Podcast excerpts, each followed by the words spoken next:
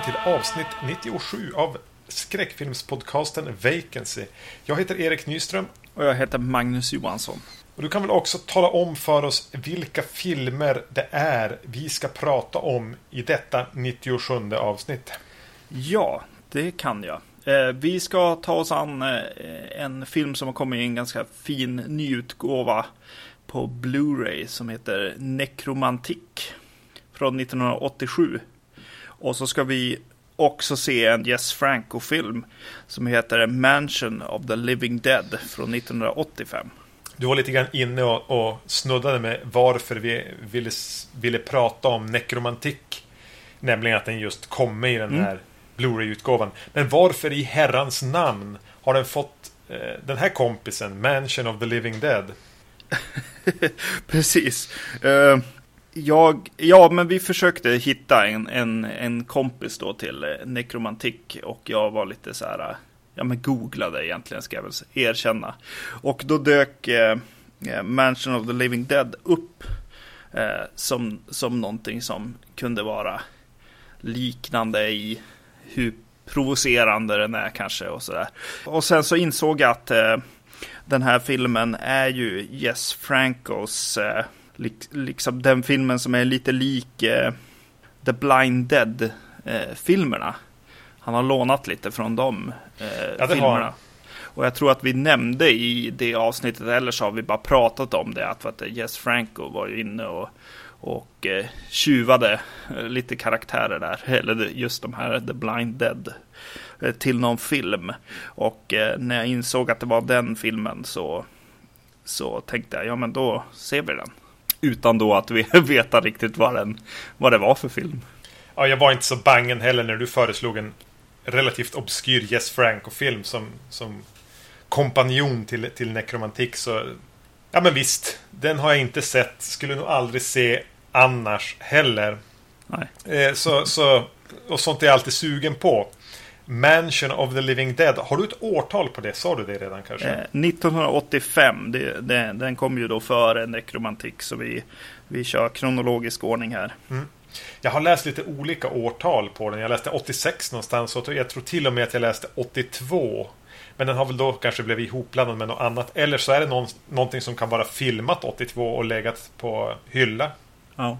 Eh, Mansion of the Living Dead handlar om eh, fyra unga kvinnor som anländer till eh, någon av Kanarieöarna. Ja, Gran Canaria. Gran Canaria eh, för att semestra. Eh, hotellet de anländer till är helt övergivet. Mm. Det börjar hända konstiga saker också, naturligtvis. Mm. Eh, ju, just det här då som, som filmen öppnar med båda gott tycker jag. jag tycker det är schysst när de kommer till det här hotellkomplexet på liksom, ja men Gran Canaria. Det är rätt, eh, det blir lite mysigt och mystiskt eh, mm. när de går omkring där, där. Det finns inga människor i princip eh, där. Man, man börjar tänka på liksom, ja men zombiefilmer eller eller så. Det finns ett dataspel också som kom för några år sedan som heter Dead Island som utspelade sig på, på en semesterort. Så här. Jag tycker det är en ganska klockren premiss. Eh, mm. Att man kommer till hotellet, det är helt tomt. Eh, och de tänker liksom, äh, men de är väl bara inne på sina rum först. Eller de tänker, de är nere på stranden allihop. Sen är det ju ganska uppenbart att eh, Franco och company har varit och filmat på Kanarieöarna off season. Mm, mm. Det är ju inte direkt gassande sol. Nej. Eh, men det var roligt att se de här hotellen och så också för att det, jag och familjen ska faktiskt till Gran Canaria i sommar. Så... Åh! Eh, du måste ju kolla upp vilket hotell den spelades in på. Om det inte är där ni bor så vill jag i alla fall att du får leta reda på hotellet i filmen och fota lite grann där. Ja, exakt. Ja, men det måste jag nästan göra. Har, är det sådana här, är det såna här steniga stränder på Gran Canaria? Ja, jag tror att frugan har varit där eh, tidigare och ja, det är det nog. Det ser ju jätteocharmigt ut. Jag tänker, alltså gör det inte ont i fötterna? Ja, precis. Jo, jo det verkar vara mer, mer pool. Ja, jag vet inte. Spelar roll. Det, det finns säkert eh. sandstränder också. Men, ja. eh, nej, men jag håller med. Det är en jättehärlig premiss och hur de eh, bara fjantar runt på hotellet och till slut dyker det ju upp en mystisk eh, typ portier eller någonting som, som undrar lite grann vad de gör där och till slut visar de till sina rum som ligger eh, de, de liksom paras ihop två och två och delar rum. Och det ena är i annexet och det andra är i andra änden av hotellet. Och de säger alla andra rum är bokade. De är fullbelagda. Mm. Samtidigt som man förstår att det är ju ingen där. Det är en ganska mysig, halvcheesy premiss. Ja, precis. Och just den här eh, eh, mannen som jobbar på hotellet. Man får ju lite så här. Ja, men lite mysig så här Lovecraftian känsla eh, på någon slags Lucio Fulci-vis. Mm. Eh, av honom liksom. Eh, så, så det är ju eh, riktigt trevligt. Det är ju mer sådana såna vibbar man får av det är en, någon äldre man som tittar på dem. Eh, Ja, just det. Han dyker upp på stranden först. Typ Ja, något precis. Crazy Ralph. Ja, precis. Också vä- väldigt sådär. Ja, men Lovecraft filtrerat genom typ en Lucio Fulci. Den har den här sydeuropeiska liksom, finishen och smak, bismaken hela tiden. Mm, mm. Eh, men ganska fort och då får de varsina rum, kommer in på rummen. Och då förstår man, ja just det, det är Jess Franco som har gjort det här. Ja, Eh, för han eh, har gjort det mesta. Eh, och gjort väldigt mycket av det mesta. Från actionfilmer till skräckfilmer till artsy-fartsy flumfilmer, thrillers och även eh, varierande grader av porr. Mm. Och så fort de här kvinnorna har kommit in på sina rum så börjar de säga Åh gud vad skönt att vi, jag får vara med dig. Och så börjar de hångla. Mm. Eh, jag vet inte riktigt om de hinner till sexscenerna direkt här men det... ja precis. Jo, det är ju många av sådana och eh, tätt däremellan. Eh, någonting som är, som är lite häftigt provocerande tycker jag ändå. Eh, som man får till här som eh, lite saker som man inte har sett för. Eh, och det är ju när de, eh, två av tjejerna här eh, pussas på toaletten. Ja, hon sitter och kissar liksom, eller har kissat klart och så sätter de sig och pussar och just innan Jag vet inte om det knackar på dörren eller om de, de blir avbrutna i alla fall så eh, Hon som inte har suttit på toaletten liksom Hand är ju på väg ner mellan benen på hon som Ja. Sitter och kissar. Mm. Eh, ja, det, det är ju... så Yes, Franco provocerar. Och det är ju rätt härligt ändå. Men jag tänker att vi får återkomma till de här eh, provokationerna lite grann under samtalets gång. Jo, precis. Man får ju en känsla och börja fundera. Är det... Vänta nu. är det, är det en, en porrfilm vi ser på nu? Jag fick några så skrämda meddelanden av dig på Facebook när jag antog att det var den här du satt och såg. ja, precis. Jo. Bara herregud, nästa avsnitt. Va, va? Vad kommer det bli av det här avsnittet? Ja. Ja. precis. Vad har jag gjort på något sätt? Eh, Yes. Eh, Och, och eh, ja, en, en ganska stor del i mitten av eh, partiet, eller vad man ska säga. Den öppnar med lite skräck, den slutar eh, med skräck. Men eh, det är ett ganska stort parti som är eh, liksom porrfilm i princip, eller liksom mjuk porr som liksom går från, från sexscen till sexscen som inte riktigt så här, för historien framåt direkt utan det är mer ja, vi- vilka ska ha sex med vilka liksom. Även om det inte finns så många karaktärer i den här filmen. Eh, Men de hinner ändå med några, några kombos. ja, precis. Jo. Eh, jo. Och så ha, få, är det mellan då sexerna blir det de här porrfilmstransportsträckorna när de bara står och tompratar. Mm. Eh, lite grann för att hålla upp, jag antar för att hålla uppe speltiden till feature length. Mm. För hade du klippt bort det så, så hade vi ju hamnat under, ja men kanske bara en timmes film. Ja. De kvinnliga karaktärerna knallar omkring väldigt mycket topless också. ja, precis. Om de ska ut i ho- hotellkorridoren så bryr de sig sällan om att ta på sig något annat än ett par klackeskor. Ja, precis.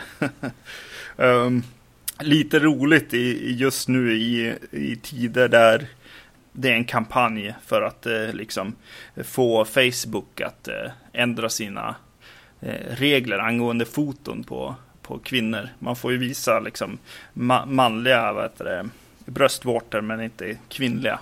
Mm. Så jag, jag tänkte lite på det. Jag tyckte att det var ganska skönt på det viset. Att de, de som bara går omkring och pratar, det är inget riktigt så här sexuellt egentligen i, i en del av de scenerna. Särskilt när de är allihopa där och sitter på något hotellrum och snackar lite. Nej, men man, eh, Jess Franco var ju en liten snuskfarbror, men man kan egentligen inte anklaga honom för att åka runt och slicka kvinnokroppen med kameran. Nej. Han, han filmar allting med ungefär samma lite blasé inställning. Ja. Jag ställer upp den här, jag filmar en dialogscen. Eh, tar vi kläderna, tagning, stopp. Tack. Det är inte direkt så att han frossar i nakna kvinnokroppar som får inta utmanande poser, utan det är väldigt krass nakenhet. Och det, ja, men det är väl härligt? Ja, jo absolut. Eh, My mycket bättre än liksom, eh, de här Transformers-filmerna till exempel. Eh, när det verkligen är så här, oh titta nu. En mm. rumpa mm. eller vad det nu ska vara liksom. Och, och samma sak med vad heter han, Fast and the Furious. Senaste filmen var ju väldigt sådär. Så här bara, ja, nej, men nu klipper vi till lite så här lättklädda tjejer ett tag liksom. Jag har inte sett den. Nej, nej. det har du inte. Nej.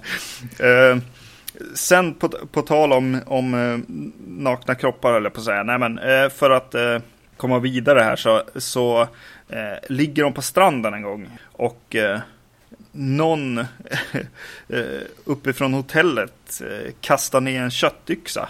Mm. Från en av balkongerna. Och det är en ganska otäck tanke. Liksom.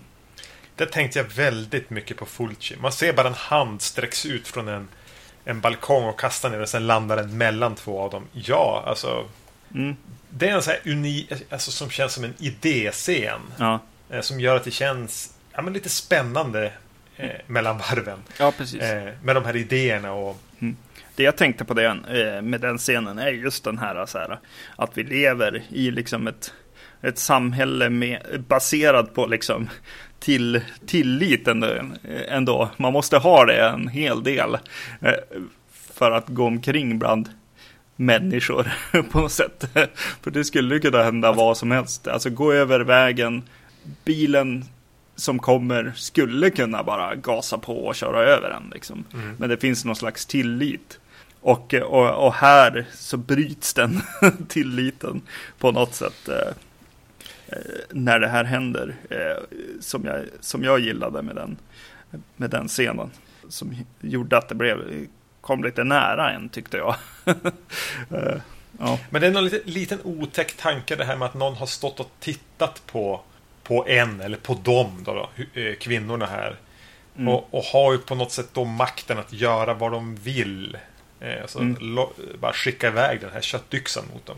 Ja. Just alldeles precis innan jag satte mig och spela in nu så gick jag igenom några kartonger som har stått nere i förrådet i oändlighet och jag hittade ganska exakt en sån där köttyxa. Mm. I en kartong. Jag vet inte, jag förmodligen köpt den med tanken att vi skulle kunna använda den någon gång när vi spelar in film. 15 ja. kronor stod det på en prislapp på den. eh, du kan få ta med den till Kanarieöarna om du vill. Ja, just det. Ja.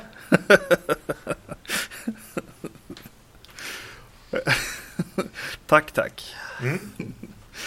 För mig kommer sen då eh, höjdpunkten i, i Mansion of the Living Dead när en av de här kvinnorna eh, om hon stiger upp en tidig morgon eller om det är svårt att avgöra riktigt tidens gång i den här filmen. Mm.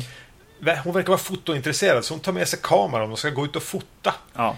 Eh, och vandra genom då Gran Canaria, eller den här delen av det, genom hotellet, genom några gator. Och det är så här tomt och ödsligt. Eh, kameran väljer att liksom visa några byggnader som bara står där. Palmer som vajar i vinden. Och det enda som hörs är så här ihängande, kall, förmodligen loopad ljudfil till vind. Mm, precis, värsta domedagsblåsten där. Ja. ja. Mm. Man förstår inte riktigt vart den kommer ifrån. Utan det bara susar på. Hon går ensam. Och man, det blir en väldigt hotfull stämning som känns väldigt, ja men som jag sa tidigare, sydeuropeisk skräckfilm från sent 70 eller tidigt 80-tal. Mm, mm. Jo, precis. Och här kommer ju liksom fotot då. Att det är lite härligt så här grynigt eh, foto och eh, ja, men ganska eh, trevligt i många fall liksom. Eh, fotot här och, och, som, som skiljer sig från liksom eh, den här frågan om så här, är det här en mjukporrfilm. Och så Mm. bara, nej, nej, det är det nog inte.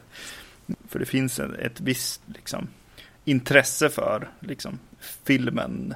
Eh, både hos fotografen och, och liksom, ja, att försöka göra någonting speciellt eh, som Jess Franco har här. Ett visst intresse. Jag tycker det är bra att du formulerar det just Mm. så. Eh, hon hittar ju då så småningom fram till filmens stora skurkar egentligen. Mm. Och jag tänker att vi behöver inte vara allt för noggranna med spoilers och sånt eh, här. Nej. Men det är ju då de här utlovade zombiemunkarna. Mm. Som har lånat en del från, från tempelriddar-zombiesarna i Blind Dead-filmerna. Mm. Hon ramlar liksom in i deras tempel. Ja. Eller kloster är det väl snarare. Mm. De har vita kåpor Mm. på sig. Och eh, mm, några kommentarer om hur de ser ut. ja, precis. Eh, jag, jag tänkte ju så här, jaha, ja, men jag, tänk, jag tänkte att de skulle vara så här tempelriddarna i Blind Dead-serien. Det var det som jag trodde när jag köpte den här filmen. Men eh, sen så är det ju bara en massa folk med dödskallemasker på sig. Dödskallemasker i olika prisklasser. Ja, precis. Mm. Eh, för någon står lite grann bara med nedböjt huvud lagom långt från kameran. Tänker man bara, oh, det ser riktigt coolt ut. Ja. Medan någon har någon med ett alldeles, alldeles för brett grin. Alltså som är mer än som du skulle ha på dig på skoj på Halloween. ja, precis. Mm.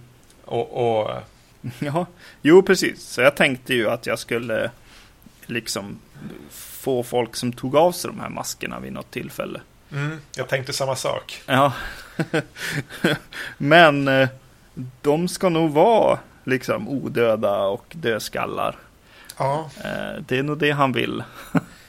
Lite oklart, men Mm. jag tror faktiskt att det är så att det här ska föreställa vara riktiga odöda. Ja, Någonstans vet de ju om att det här ser inte jättebra ut och försöker hålla merparten av dem hyfsat långt från kameran. Mm. Hyfsat nedsänkt huvud så kåpan får hänga ner men ändå inte så att de har ansträngt sig utöver sig för att dölja hur extremt billiga masker de har. Mm. Sen finns det ju då några av de här munkarna som är mer framträdande. Mm. Eh, varav en har typ så här trälim i ansiktet. ja precis. Exakt.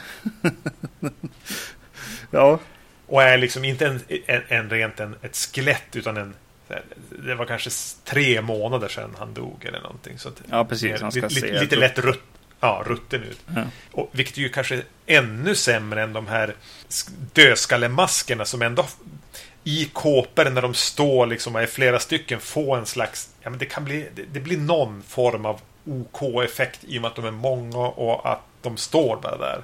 Ja. Medan den här framträdande mögelzombien får ju repliker. Ja. Och ska ju vara den ledaren eller någonting.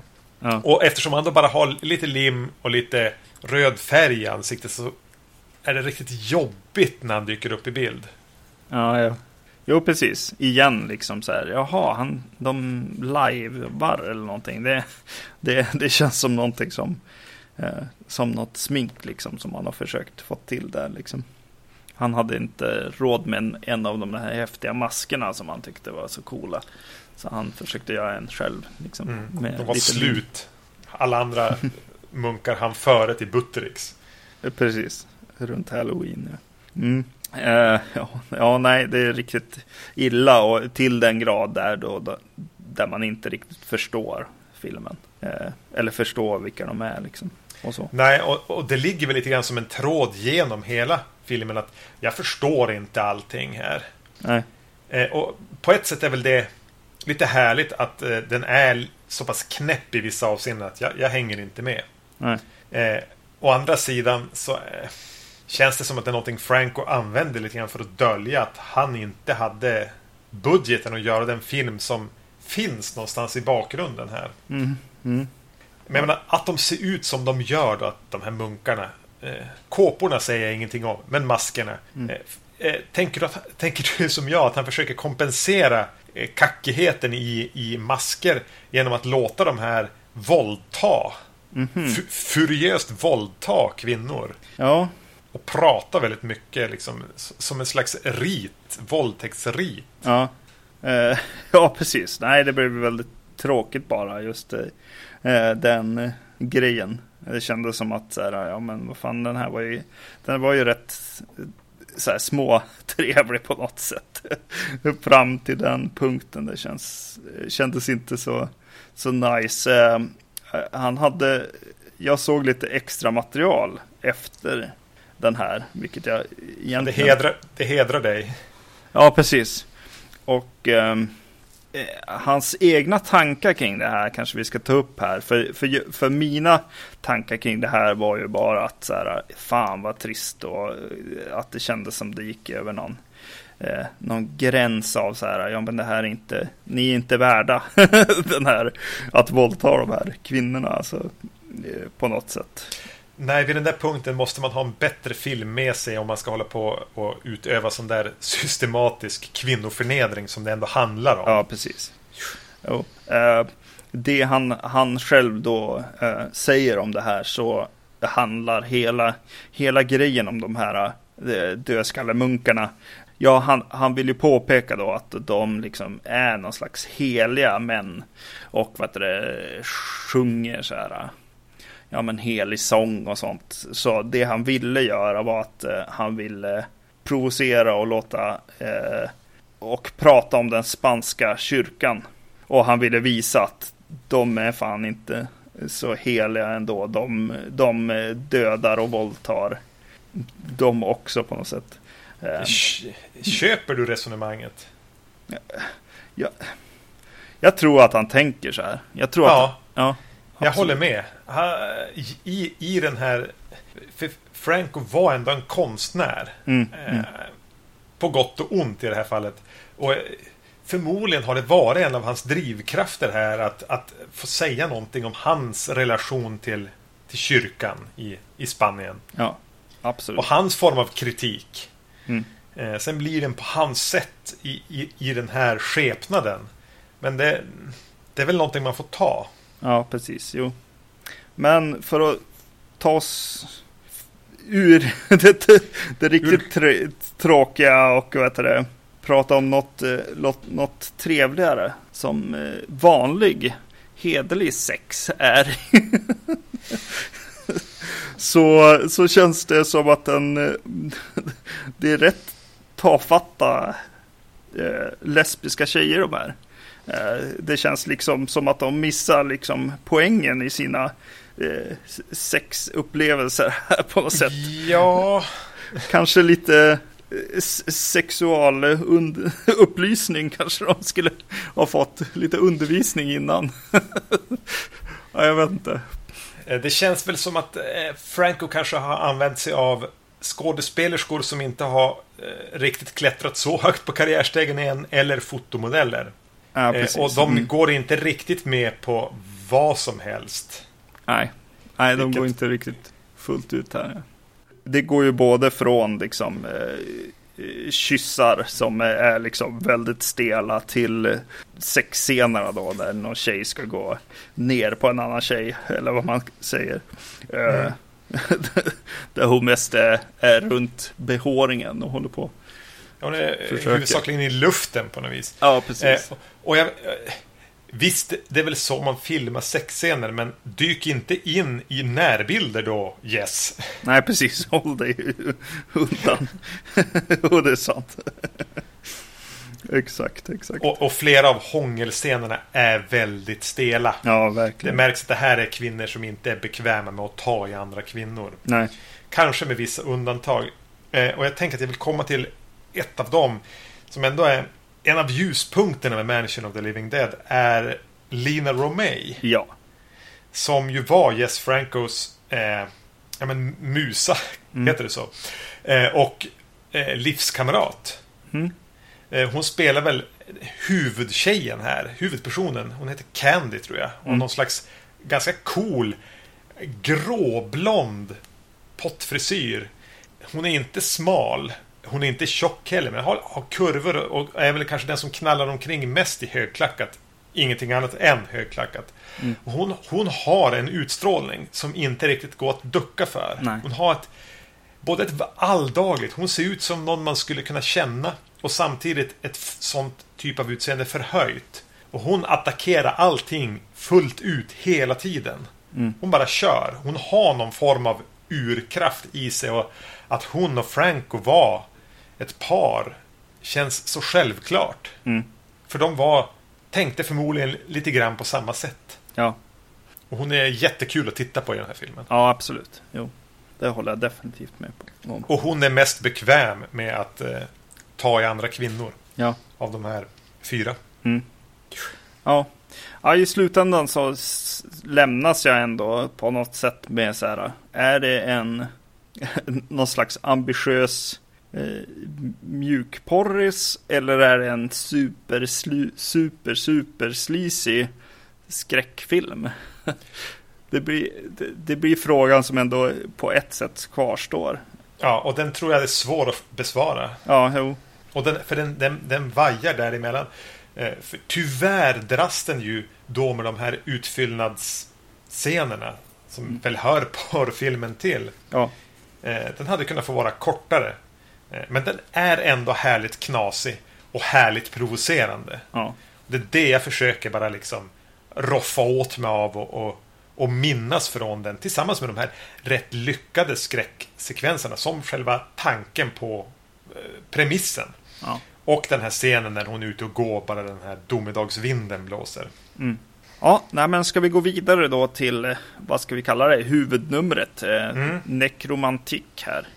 Från Det tycker jag vi gör. 1987. Hade du sett Nekromantik in tidigare? Nej, det har jag inte gjort. Nej, inte jag heller. Men det är ju en sån här film jag har hört talas om. Egentligen. Så länge jag kan minnas att jag varit intresserad av skräckfilm lite mer än vad eh, man borde vara. Mm, mm, mm. Jo, absolut. Eh, Jag tycker att den här utgåvan får en att tänka lite grann i eh, Clive Barker-tankar får jag. Lite grann bara på omslaget och hur den liksom presenteras och så. Men hur som helst så eh, hoppar vi väl in här då i Nekromantik och det, den är regisserad av, eh, ja jag ska prova här, eh, Jörg Butgereit. Nej, Någonting sånt. Jörg. Jörg Butgereit. Ja. But great. Ja. Butgereit. Eh, jag tror inte vi är först med det skämtet. Nej, Nej. En tysk i alla fall. Det är en tysk film. Ja. Kan vara vår första tyska film på podden. vad heter den? Den amerikanska vännen är en tysk. Ja, det är det Ja. väl. Dennis Hopper är visserligen med, men ja. Nåväl. Ja. Tysk skräck i alla fall, från 1987 som handlar om en man som jobb, jobbar med att eh, städa upp efter bland annat bilolyckor och ta reda på de sargade, söndertrasade liken. Han har sökt sig till det här jobbet av en anledning. Det är att han är ganska förtjust i likdelar. Så han smyger hem det han kan till eh, sin flickvän som verkar dela hans intresse. Och det här är väl deras lilla berättelse egentligen. Ja, precis. Eh, jag har läst någonstans att den här Jörg Buttgreit gjorde filmen för att han var less på det då västtyska censursystemet. Han Ja. tyckte att de var alldeles för restriktiva. Så han ville provocera skiten ur dem och se vad de skulle säga. Mm, precis, och det, det ska man ta med sig in i den här filmen tycker jag ändå. Eller ja, för att eh, den börjar ju eh, med en eh, kvinnas ben som står i något gräs. Eh, trosorna dras ner och hon kissar i gräset här. Mm. Eh, så man får, får direkt en känsla av att ja, okej, här ska vi provocera och vi ska göra saker man inte brukar göra på film. Och just hur, hur den fortskrider får man ju en väldigt så här, känsla av att det är liksom vignetter av, av olika liksom äckligheter eller eh, olika sätt att provocera på helt enkelt genom hela, hela den här filmen. Och eh, Bryta mot tabun helt enkelt. Exakt. Eh, på ett sätt som, som blir eh, på, på något sätt rätt konstnärligt också. Mm. Eh, fo, fotot vill gärna liksom vara lite liksom annorlunda och konstnärligt snarare än liksom bara eh, sätta upp en kamera och, och köra på något sätt. Eh, eh, utan det är ju de här visuella cuesen och, eh, och sättet att, att filma den på som är den här filmen på något sätt. Vi borde väl kanske redan här nämna att det här eh, Nekromantik nog är en nollbudgetfilm. Ja. Om du och jag skulle ta tjänstledigt en månad så skulle vi kunna göra en film eh, som, ser, som ser dyrare ut. Mm. Eh, Men det är väl samtidigt lite grann av en del av poängen. Det är liksom så här, det är ingen widescreen här. Det är en billig kamera, det är billiga effekter. Det verkar vara ganska mycket skådespelare som inte har speciellt mycket erfarenhet inom yrket. Eh, Så det bidrar ju till att skapa den här... Det här är en massa tabubrytande tablåer. Mm. Den är filmad i 8 millimeter. Okej, Film ja, också. mm. Så det är ganska ordentligt brusigt och grynigt och nött. Mm. Eh, sen så tycker jag att, att vissa, vissa grejer, liksom, nu, just efter det här så, så sätter hon sig i bilen igen med sin eh, kar och eh, de kör iväg och eh, kraschar bilen. Mm. Och eh, för att vara nollbudget så är den ganska snygg liksom, låtsaskrasch. Tycker jag. Liksom. Den, den är visuellt härlig och eh, säljer liksom, poängen på något sätt. Genom egentligen bara att filma röda lampor väldigt eh, nära liksom, i bild och klippa det ganska, ganska bra. Liksom. Ja, men det är som att den direkt, bara i de första bildrutorna, sätter tonen så väl att när den ska då, då ska göra något mer avancerat som en krasch och krock och olycka så köper man det direkt även om det är gjort med extremt små enkla medel. Mm. Kanske är den här Butgereit en duktig klippare eller så har han använt sig av en duktig klippare eller så har han bara en känsla för vad han skulle göra och ton. Eller så hade han bara tur. kan mycket väl så vara så att han bara hade tur. Men just eh, tonen som sätts direkt håller ihop hela vägen genom de här vad är det, 75 minuterna. Ja. Att ingen, ingenting känns, tycker jag i alla fall, vi, vi kommer ju vidare i filmen, som att det sticker ut och man direkt reagerar på att oj, vad billigt det där såg ut. Mm. Nej, precis. Man vet direkt vad man ska få. Vilket gör det lättare att köpa det. Ja, och han har ju tur med en annan eh, detalj också tycker jag. Eh, när de väl eh, när de har kraschat då så kommer ju den här vet du, byrån som tar hand om, om eh, liken här som han eh, huvudkaraktären här jobbar för. Och eh, när de dyker upp så, så inser man en till detalj som är ganska bra i den här filmen. Eh, och det är ju att det är rätt trevlig musik i den Mm. Den här, det här lite syntiga, men det finns också någon slags nästan liksom gammal, gammal dansmusik. Jag vet inte vad jag ska, hur jag ska förklara den. Eh, eh, Det, det, det känns som det finns nå, något liksom klassiskt i den. Eh, Liksom nedbrutet och sen uppbyggt med syntar igen. Ganska billiga syntar. Ja, Som limmar väldigt bra med den här Eh, tv-formatet och 8 mm. Och, Mm, mm, Eh, och, och sen så har de ju också, alltså det är ju kul att göra film. Eh, och det är definitivt kul att göra liksom lite så här, eh, när, man, när man har nollbudget, man, man är ett gäng kompisar liksom, då vill man ju göra häftiga liksom effekter och grejer också. Och jag tycker att de sköter det riktigt bra också i den här kraschen här. Den här eh, halva kvinnan som, Mm. som ligger la- en bit ifrån eh, bilen. Eh, det är härligt för att hon är ju tydligt liksom en, en, en faktisk kvinna som, som ju Ja men det är ganska tydligt, hon är nergrävd till hälften liksom och sen så har de bara stoppat in lite blod och tarmar liksom eh, nere vid magen. Men det blir ju effektivt när man Mm. ser att det är en riktig person som är halv liksom. så ja, och, och hur, de, hur de filmar då, att de börjar sätta ner henne i påsar och sådär. Det är väl genomtänkt eh, liksom. Det är bra koordinerat liksom hur de eh, ka- kamera och eh, skådespeleri och eh, rent tekniskt så funkar det väldigt bra. De använder lite grann den här gamla Tom Savini-premissen med att put something real into something fake. Mm. Att använda så mycket som möjligt verkliga saker så, så köper man lättare det som inte ser riktigt eh, realistiskt ut. Jo, man får en, eh, får en eh, eh, direkt en känsla av liksom, och, och, av just att så här, ja men det är verkligen låg budget med, med ambitioner att eh, liksom äckla och väcka känslor liksom. Och eh, man tänker direkt att, att det är en film gjord för vissa människor att verkligen älska liksom. Om jag, om jag verkligen älskvärt säger freaks liksom.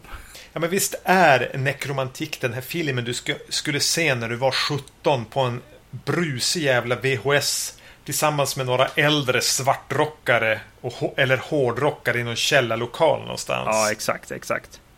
Uh, för mig kanske den filmen blev uh, Bad Boy Bubby. Uh, ja. men för en annan så skulle det definitivt kunna bli den här. Liksom. Vi är lite sena till nekromantik. Mm, mm, mm, 20 år sedan, jäklar. Ja. Hoppar jag lite grann här till vi får följa den här huvudpersonen hem. Mm. För då lägger de ändå lite tid på att försöka förklara psykologin bakom varför han är så intresserad av nekromantik, eller vad man ska säga. Mm. Han är ju besatt vid, vid, vid, döda saker och har saker i glasburkar hemma och han har hittat en tjej som har samma intresse. Mm. Eh, så sitter han och tittar på något, någon psykolog på något tv-program som berättar om hur man kan övervinna trauman eller vad det är. Mm. Samtidigt som han, vad jag tolkar det som, nästan minns eller dagdrömmer om en, om en kaninslakt. Ja. Som jag tänker är ett barndomstrauma. Och det är helt tydligt någon eh, som faktiskt dödar en kanin. Ja, precis. Eh, på ett sätt som jag antar man... Det är så man slaktar kaniner. Varför man nu gör det. Eh, jo, precis. De har ju varit och filmat någon... någon... Professionell kaninslaktare. Precis. Eh, det känns som det börjar dödas rätt friskt eh, med djur i den här podcasten. Mm. Och eh, här är det ju, det är ju på ett sätt effektivt. Eh, det är lite fusk på ett sätt, men, men här så lyckas han ju provocera även den liksom mest liksom inbitna skräck filmstittaren, vilket är jag då i det här ja, fallet. Eh, jag, även jag tog illa upp över den här scenen. Ja, eh, det är väldigt, väldigt jobbigt liksom. Eh, och särskilt liksom en, en kanin sådär som man ska gosa med på. Ja, nej. Nej, nej det var verkligen jobbigt. Och ja, svårt att liksom följa upp. Känns det som också. Mm. Samtidigt i, i resten av filmen här. Mm. Nej, nej det, var, det var ganska jobbigt för de fortsätter ju liksom. Den, den hängs ju upp och vet du, flås och ja, men så som man, man eh, gör med en kanin I guess. Uh, ja. Men ja, det är alltid jobbigt att faktiskt se det här hända liksom. Mm. Mm. Så det blev inte riktigt bara uh, tyska censuren här som blev, blev provocerade ändå i slutändan. Det är ganska, ganska billigt knep att ta till om man vill provocera någon, döda någonting framför kamera och sätta i din film. Ja, precis. Jo. Ett djur. Mm. Eh, förslagsvis, annars åker du i fängelse. Mm. Eh, men eh, han försöker ändå använda det här till att bygga karaktär. Ja, ja. På ett något sån här behjärtansvärt sätt. Alltså jag köper det i sammanhanget även om jag hade fruktansvärt svårt att se på det. Ja. Så ja, jag förstår hur han vill använda det och låter liksom det här, kanske är det så att han är fixerad vid döda saker för att hans pappa dödade hans kanin framför honom när han var liten. Jag vet inte. Men, mm, ja, just det, ja. men det sätter en slags eh, vet, både ton och eh, lite psykologi till den här vrickade huvudkaraktären. Mm, mm. Sen kommer ju det viktiga händelsen i filmen och det är när de, de hittar ett lite, lite sönderruttnat lik i, i, en, eh, i ett vattendrag, eller en vattensamling snarare. Mm. Som då hans firman han jobbar åt kallas till. Och den, det liket, mm. jag älskar looken på hur det ser ut. Ja, ja. Alltså, återigen får vi referera till Lucio Fulci. Men jag tänkte, vilket Fulci-lik! Ja, ja, precis. Ett fantastiskt Fulci-lik de har satt ihop. Ja, jo. Um, det här, men de släpper upp det och han blir lika förtjust i det som jag blev. Eh, så han stjäl med sig hela liksom, kadavret hem. Ja. Till sin flickväns stora glädje. Mm. Och då kommer kanske den, eh, förutom då, då kanin, kaninmordet, så kommer den här förmodligen mest kända scenen i filmen. Eh, och det är då att han, hans flickvän och liket har en slags trekant. Ja. Där de använder sig av någon, eh, någon metallbit eller någonting som substitut för, för, för, för det här förruttnade likets penis och trär en kondom på det. Mm. Eh, och så rockar de liksom loss. Och det är också så här, mys. Eh, provokativt. Ja, precis. Jo, jo just alltså, okej, okay, de ska ha sex med ett lik här. Det är ganska provocerande liksom. Men sen så sätter de dit ett gammalt järnrör liksom. Som eh, snoppen hon ska ha sex med också. Mm. Så det, ja. det är i det här fallet på något sätt kul provocerande tycker jag. alltså, det blir ja, jag, blir, jag blir inte provocerad av det. Jag sitter där med, då sitter jag och fnissar lite grann ja, snarare. Exakt, exakt. Det här var, ja. Där fick de tyska mm. censuren. Mm. lite grann. Och, och, eh, och, det är lite kul, eller intressant tycker jag, med just den här sexscenen. Att, att här så, alltså efter just eh, den här kanindöden, liksom, så, eh, så väljer de att liksom ha någon slags konstnärligt, lite så här blurrigt, ja, ghosting heter det i facktermer, men alltså bilden så här blir flera bilder medan det rör sig så att det blir lite så här ja, drömlikt liksom när mm. de har sex här, vilket ju eh, på ett sätt liksom drar ner det provocerande kanske. Men å andra sidan kan det ju förhöja det i och med att liket kanske inte är liksom 100 procent eh, bra någonstans, även om det är jäkligt bra. Alltså. Men, men samtidigt så, när de filmar det på det här liksom, lite konstnärliga viset så, så förhöjs ju karaktärernas känslor kring det här och euforin. Mm. Liksom. Så, det... så jag tycker det, det blir riktigt bra gjort det här verkligen. Det får ju ändå köpa lite mer att de gillar faktiskt det här. Ja. Det, här är, det här är någonting känslomässigt betydelsefullt för de här två personerna. Det är inte bara sexuell njutning, det når ett ännu högre plan. Mm. Eh, ja, alltså det känns som att vi bara går igenom den här filmen. så igen, det blir eh, spoilervarning på något sätt, eh, även om man den kanske inte har ett så starkt narrativ eh, att spoila på något sätt. Nej. Det... Eh, men Sen kommer en scen som inte som faller platt tycker jag. Eh, framförallt efter kaninscenen här. Eh, lite senare så han blir av med sin flickvän och eh, jag tror hon har lämnat en katt åt honom va? Jag vet inte om katten har varit där eller inte hela tiden men hon har i alla fall lämnat liksom ett sånt Dear John-brev och tagit med sig det här liket. Han ja. blev dumpad för, för det här ruttnande liket. Precis, och, eh, och så står det en, en bur med en katt i. Som han då liksom eh, tar död på, den här katten. Mm. Det här är ju ingen riktig katt som blir mördad i det här fallet. Utan det är, det är en riktig katt som sätts i en säck och så att det slår an säcken eh, i väggen och, och sådär. Blodet eh, sprutar. Eh, mm. Men eh, ja, ja här, här kan jag ju inte bli provocerad av det här som tydligt inte är på riktigt längre. På något sätt. Ja, de borde väl ha, skulle man som då Butgereit här vilja uppnå maximal effekt borde de här scenerna komma i omvänd ordning. Ja, exakt. Eh, precis. För det här är ju, det här ska ju vara jätteprovocerande. Det är ju som att, ja men snälla, döda inte hunden eller katten i, mm. i, i din film liksom. Det är ju ganska vedertagen sak som man inte gör eller då verkligen gör för att, ja men verkligen slå på känslorna liksom hos publiken. Men det blir ganska en ganska trist sekvens som inte riktigt säger mig någonting. Eh, eller åtminstone så den säger väl något om karaktären, men inte om... Den fortsätter inte vara lika provocerande här. Sen lägger han sig i badkaret och låter liksom kattens blod droppa ner i badkaret och ja, mm. äckla på. Och inte bara blod, utan även så, vad det då är som, som kommer ur här. Ja. Eh, och sen klipper de någonstans till, till eh, någon som lägger kött, steker kött mm. och ska äta. Ja. Eh, som ett så här halvdassigt djurrättsprovokation. Eh, Ja, ni tyckte det var äckligt med den här katten och att han ligger i badkaret med kattblod och kattinälvor. Mm. Men vadå, ni äter ju kött. Ja, Eh, det tyckte jag inte heller riktigt satt där det skulle. nej. Eh, utan den får problem där.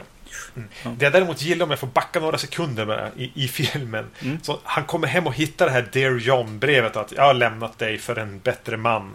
Eh, det vill säga liket. Och läser det och, och, och tittar som upp för de förvarade liket typ, korsfäst på väggen. Mm. Eh, så han tittar upp på de här liksom, likfläckarna som är kvar på tapeterna. Mm. Och läser brevet. Det gillade jag. Ja, ja, det var väldigt bra. Eh, och, och, och att hans flickvän lämnar honom leder till ett och annat. Men jag tänker att jag vill nämna någonting om, att, om biobesöket han gör. Ja. Förutom att han köper en öl. Vilket gjorde mig jätteavundsjuk. Ja. Vad är det där för fantastisk, magisk biograf? Där du kan säga Jag tar en, bil, jag tar en biljett till, till filmen och så tar jag en Ja men jag tar en öl. Mm. Inte en jävla tutti frutti påse eller något sånt där. Nej. En öl. Ja. Mm. ja, det är sant. det de ser på bion är ju någon slags parodi eller pastisch på en slasherfilm. Mm. Eh, och det Butgereit vill visa när de tittar på den här är att ju mer sadistiskt våldet blir i filmen och kvinnoförnedrande desto mer hånglar biopubliken. Mm. Jag vet inte riktigt vad jag vill vad jag ska tycka om det. Är det smart? Nja. Är det bra genomfört? Nej, verkligen inte. Nej. Utan här känns det redan som att luften har gått ur nekromantik lite grann. Ja, precis. Men han vet att han måste fortsätta den och avsluta den. Ja, precis. Ja. jo. jo, jag tänker också så här. Vill han, vill han på något sätt säga också att så här, det här är fake, vi är värre och sådana grejer liksom. Men mest kanske han frågar sig, eh, vill ställa frågan också, vad är det vi ser på egentligen liksom? När vi går och ser alla de här filmerna och eh, ja, som du säger, blir liksom i princip upphetsade av dem. Ja, ja nej. Eh, nej, men det, fall, det funkar inte riktigt. Det är inte liksom det här ögonblicket i, i Funny Games, liksom när de när de bryter liksom fjärde väggen direkt för att prata med publiken. Eh, det, det funkar inte riktigt lika bra det här. Nej. Nästan. Ja, det är nästan det. Ja, ja alltså jag gillar ju liksom alltså, kreativiteten i, i den här filmen och eh, för en film som liksom bara på något sätt är olika liksom eh, provocerande eh, vignetter eh, Mm. så är det ju inte dåliga sådana tycker jag. Det, det känns som en film som som man skulle kunna gå in i något rum på Moderna Museet och eh, se. Ja, i princip. Eh, Och den håller sig ju eh, tacksamt kort också. Den vet att den inte får... Den, den kanske blir lite för lång ändå. Men den stannar på sina 75 minuter. Mm, precis.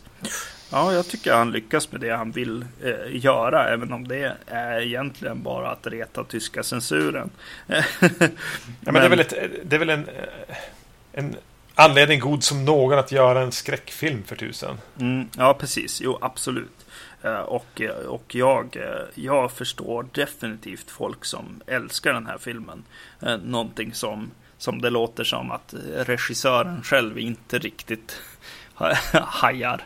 Nej, men den, är ju, den är ju som gjord för att bli en kultfilm också. Det, kanske Ja. inte, det tänkte inte han när han gjorde den. Nej. Men den, den föll ihop så. Mm. Och det är kul. Sen har den ju en titel som är smått genial också. Att, att sätta ihop romantik med nekromantik och göra det här tyska eh, döden och kärleken.